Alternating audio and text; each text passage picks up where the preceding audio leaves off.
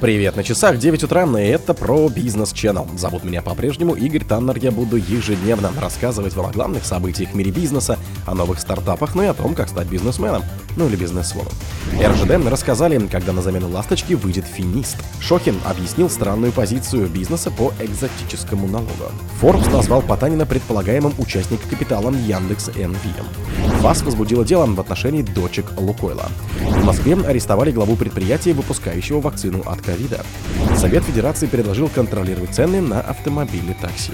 Спонсор подкаста Глаз Бога. Глаз Бога это самый подробный и удобный бот пробива людей, их соцсетей и автомобилей в Телеграме. РЖД рассказали, когда на замену «Ласточки» выйдет «Финист». Российские железные дороги, они же РЖД, 28 декабря запустят первую полностью импортозамещенную «Ласточку», модель серии S104. Поезд будет носить название «Финист» в честь сказочной птицы, символа возрождения, сообщают РИА Новости. Такой образ в точности повторяет судьбу «Ласточки», которая полностью прошла перерождение из зарубежного электропоезда в полностью отечественный, пояснили в компании. Первый «Финист» отправится из Екатеринбурга в Каменск-Уральский по тому же маршруту, ходит «Ласточка». Изначально поезд будет курсировать на пригородных маршрутах в Свердловской области. С января финистов задействует на новых маршрутах Екатеринбург, Карпинск и Екатеринбург-Верхотурье. Электропоезд С-104 состоит из пяти вагонов, в нем предусмотрено 416 мест. Сиденья расположены по 3 и по 2 в ряду. Мест друг напротив друга нет. Также увеличено числом туалетов 3 вместо двух. Шохин объяснил странную позицию бизнеса по экзотическому налогу. Первоначальная идея властей ввести налог на сверхдоходы, честно говоря, с самого начала не понравилась бизнесу. Об этом в эфире телеканала РБК заявил глава РСПП Александр Шохин. И мы говорили, что это экзотика и что лучше собирать налоги, которые уже прописаны в налоговом кодексе. Для нас предсказуемость налоговой системы и ее администрируемость гораздо лучше, чем такая экзотика, как налоги на конъюнктурные доходы, либо такие формы фискальной нагрузки, которые не позволяют нам обсуждать публично их изменения, сказал Шохин. По его словам, под такими идеями он имеет в виду, в частности, экспортные пошлины, которые были введены в октябре, привязанные к обменному курсу рубля. Поэтому бизнес выступил с несколько странной позиции. Лучше повышение налога на прибыль, чем такие экзотические налоги, в том числе потому, что налог на прибыль платят те, у кого она есть. Чем больше прибыль, тем больше они платят, добавил глава. Forbes назвал Потанина предполагаемым участником капиталом Яндекс НВ. В капитал компании Яндекс НВ вошли несколько участников пула потенциальных инвесторов ее дочерней компании Яндекс, пишет Forbes со ссылкой на источники. Собеседники издания назвали одним из вероятных покупателей этих бумаг президента холдинга Интеррос и ГМК Норильский никель Владимира Потанина. В рейтинге издания он является вторым богатейшим россиянином с состоянием 23,7 миллиарда рублей. Яндекс Инви не торгуется на американской бирже NASDAQ с 28 февраля 2022 года. Сделки по бумагам компании проходят на внебиржевом рынке. Источники Forbes узнали о возможных покупках акций Яндекс Инви летом.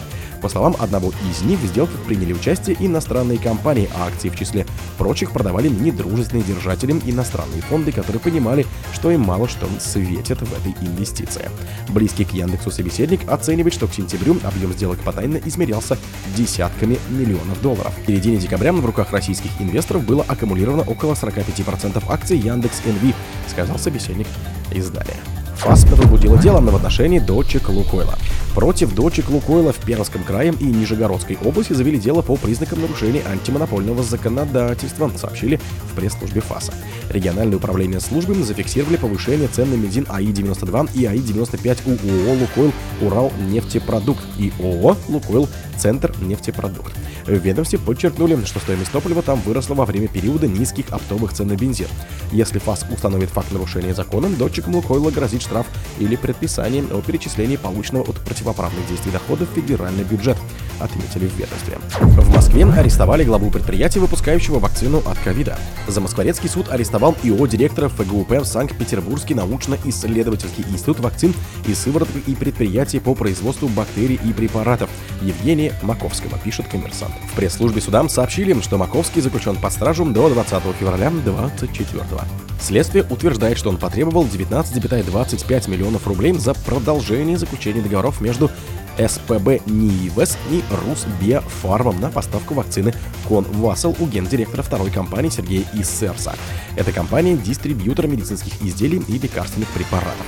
ИСРС сообщил о предложении в органы, после чего оперативники контролировали ситуацию. Они задержали предполагаемого сообщника Маковского Игоря Рудых, который пришел за первой частью денег в размере 8 миллионов рублей. Мужчина вину не признал. Совет Федерации предложил контролировать цены на автомобили такси. Совет Федерации предложил Минпромторгу и Федеральной антимонопольной службе контролировать ценообразование на автомобили такси в случае введения требований к уровню их локализации в регионах России. Такое предложение содержится в рекомендациях по изменениям в законах о такси, отправленных на днях председателем Комитета Совбеда по экономической политике Андреем Кутеповым в Минтранс, Минпромторг, Минфин, Центробанк, ФАС и региональным госорганам.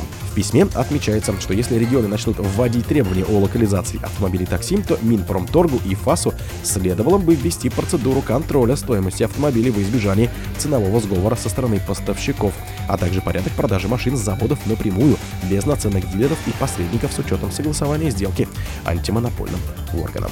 А другие события, но в это же время не пропустите. У микрофона был Игорь Таннер. Пока.